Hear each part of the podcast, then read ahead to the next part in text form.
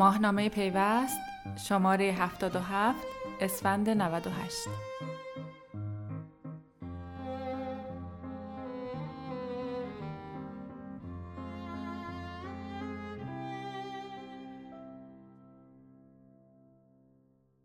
طرحهای تشکیل نظام مهندسی فناوری اطلاع و سازماندهی پیامرسانهای اجتماعی پس از چند سال سکوت به مجلس بازگشتند.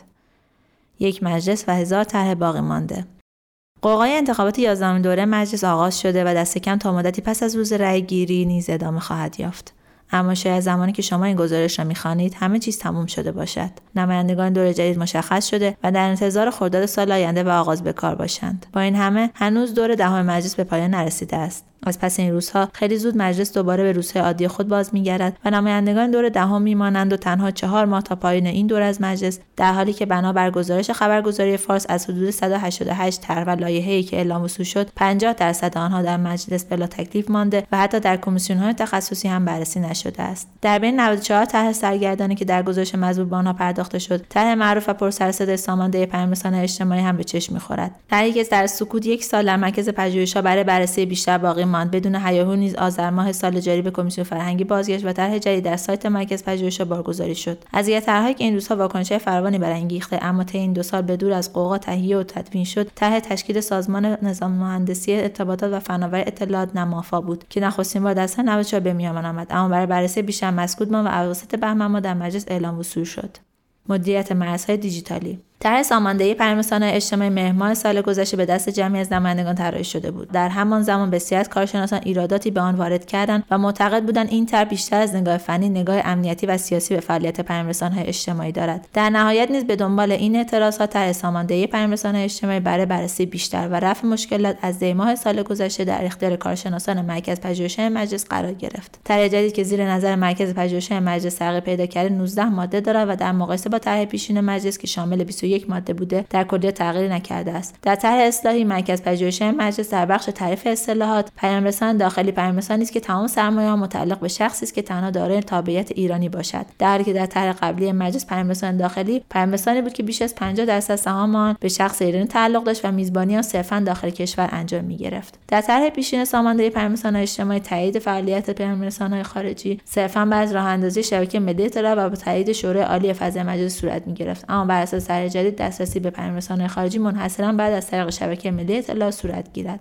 در طرح اصلاحی مرکز پژوهش ایجاد یا اداره کانال و گروه اداره بیش از 5000 عضو در پیامرسانهای اجتماعی داخلی و خارجی منوط به ثبت در یک سامانه است که این سامانه توسط وزارت فرهنگ و ارشاد اسلامی راه اندازی می شود اگر افراد کانال ها و گروه خود با بیش از 5000 عضو در این سامانه ثبت نکنند مسدود خواهند شد. در طرح ویرایش شده برعکس طرح گذشته وظایف گسترده به هیئت ساماندهی و نظارت محول شده است. وظایفی چون ثبت و صدور تاییدیه یا مجوز فعالیت پیامرسان ها پایش و نظارت بر عملکرد پیامرسان ها شناسایی رسیدگی به تخلفات و تعیین جریمه های نقدی و غیر نقدی اداره و نظارت بر صندوق حمایت از پیامرسان ها به شورای عالی فضای مجازی حمایت از محتوای بومی مبتنی بر فرهنگ ایرانی اسلامی از جمله مسئولیت های هیئت ساماندهی و نظارت است. از سوی دیگر تغییرات قابل توجهی نیز در ترکیب هیئت نظارت و ساماندهی نیز دیده می شود در این هیئت نظارت دیگر نماینده از حوزه علمیه یک نماینده از پیامرسان داخلی و همچنین نماینده از کمیسیون فرهنگی مجلس حضور نخواهند داشت و در مقابل یک عضو جدید از وزارت صنعت تجارت به این هیئت اضافه خواهد شد. یکی از جدی که مرکز پژوهش‌های مجلس روی طرح سامانده پیامرسان اجتماعی اعمال کرده مربوط به تعیین تکلیف واگذاری مرزبانی دیجیتالی یا درگاه ورود و خروج پهنای باند ارتباطی با خارج از کشور است. در فصل دوم این طرح به عنوان صیانت از حریم داده ها مهمترین و بحث برانگیزترین ماده این طرح یعنی خارج کردن مدیریت گذرگاه اینترنت از دولت و واگذاری هم به نیروی مسلح مطرح بود که در طرح اصلاحی مرکز پژوهش این ماده به طور کامل تغییر کرده است. در این زمینه اعلام شده به منظور صیانت از حقوق کاربران و جلوگیری از تبادل غیرقانونی داده های مجازی در درگاه های ورود و خروج پهن بند کشور نظام مرزبانی دیجیتالی حدود و سقور وضعیت و اختیارات دستگاه در مرزبانی دیجیتالی با پیشنهاد دبیرخانه شورای عالی امنیت ملی حداکثر سه ماه پس از تصویب این قانون به تصویب شورای عالی امنیت خواهد رسید.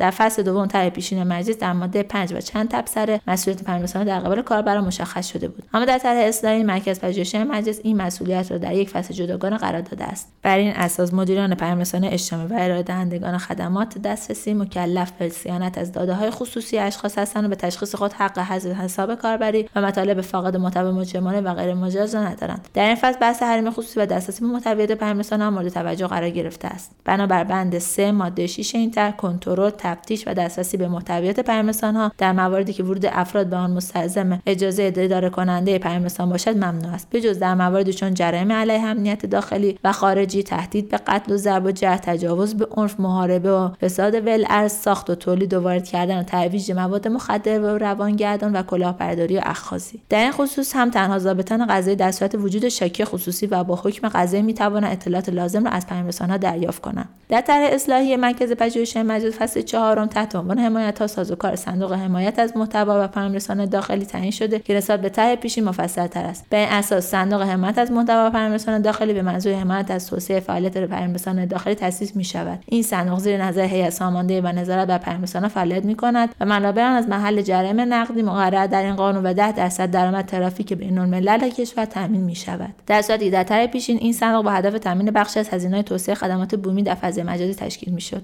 در این محل هزینه منابع صندوق هم تعیین شده که عبارت است از توسعه خدمات بومی پیامرسان ها فرهنگسازی آموزش سواد فضای مجازی به کاربران پیامرسان ها سازوکارهای نظارت و گزارشدهی مردمی و حاکمیتی در محیط پیامرسان ها فراهمسازی خدمات سالم مخصوص کودکان و جوانان و حمایت از تولید و انتشار محتوای بومی مبتنی بر فرهنگ ایرانی اسلامی.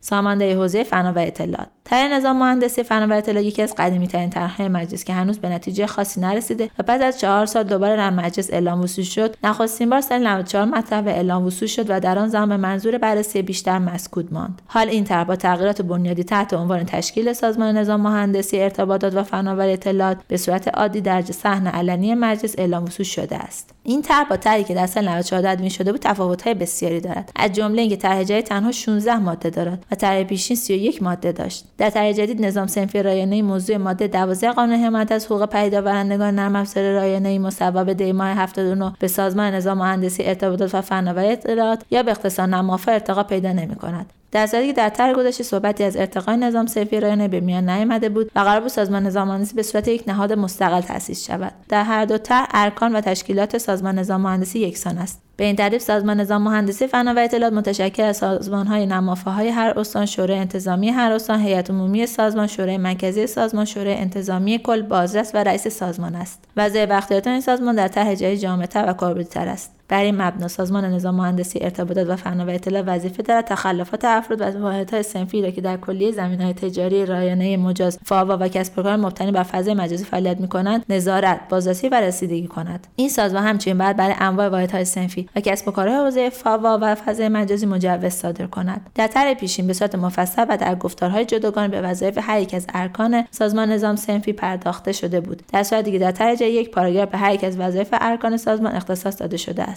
در این همچنین بر عضویت افراد حقیقی و حقوقی که در حوزه فناوری اطلاعات فعالیت می‌کنند شرایطی در نظر گرفتن و بین شرایط این دو طرح تفاوتهایی وجود دارد. در طرح جدید اشخاص حقوقی برای عضویت در سازمان باید در موضوع فعالیت مندرج در اساسنامه معتبر خود عناوین و موضوعات مطابق با چارچوب اهداف این قانون را داشته باشند. در طرح پیشین افراد حقوقی مشروط بر اینکه حداقل دو نفر از اعضای هیئت مدیره آن دارای پروانه اشتغال به کار مهندسی باشند با دارا بودن شرایط و ارائه مدارک می‌توانستند تقاضای صدور پروانه مهندسی شخصی حقوقی کنند. اعضای حقیقی در طرح جدید برای عضویت تنها باید مدارک تحصیلی مرتبط دانشگاهی در رشته اصلی یا زمینه مهندسی کامپیوتر فناوری اطلاعات و ارتباطات یا مدارک مرتبط با مهارت‌های حرفه‌ای مورد پذیرش سازمان نمافا به سازمان عرضه کنند. اما در طرح گذشته این افراد بعد دوره آموزشی مربوطه را می‌گذراندند و در آزمون سازمان نظام مهندسی فنا و اطلاعات قبول می‌شدند. در طرح گذشته شرایطی هم برای اشخاص حقیقی غیر ایرانی تعیین شده که در طرح جدید به آن اشاره نشده است. در طرح پیشین به صورت گسترده با جزئیات حق عضویت پرداخت از سوی هر یک از اعضا مشخص شده بود. البته در بخشی از این طرح حق عضویت اعضا معادل دو در ده هزار از درآمد اعضا اشاره شده است که طرح جدید به همین مورد بسنده کرده و بقیه موارد حذف شده است. به این ترتیب در طرح جدید هزینه های این سازمان از محل ورودی ها و حق عضویت پرداختی اعضا معادل دو در ده هزار از درآمد اعضا کمک های اعطایی فعالیت های پژوهشی و مشاوره و برگزاری همایش ها و نمایشگاه ها تامین می شود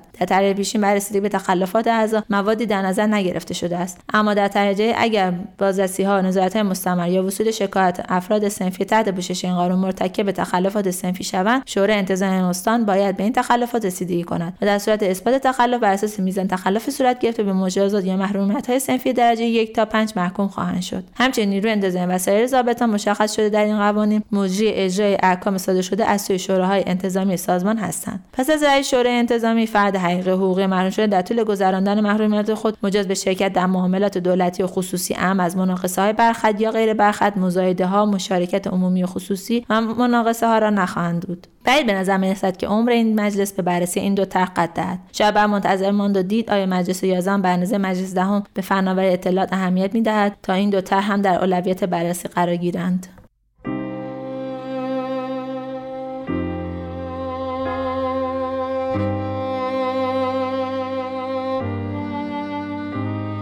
ماهنامه پیوست شماره 77 اسفند 98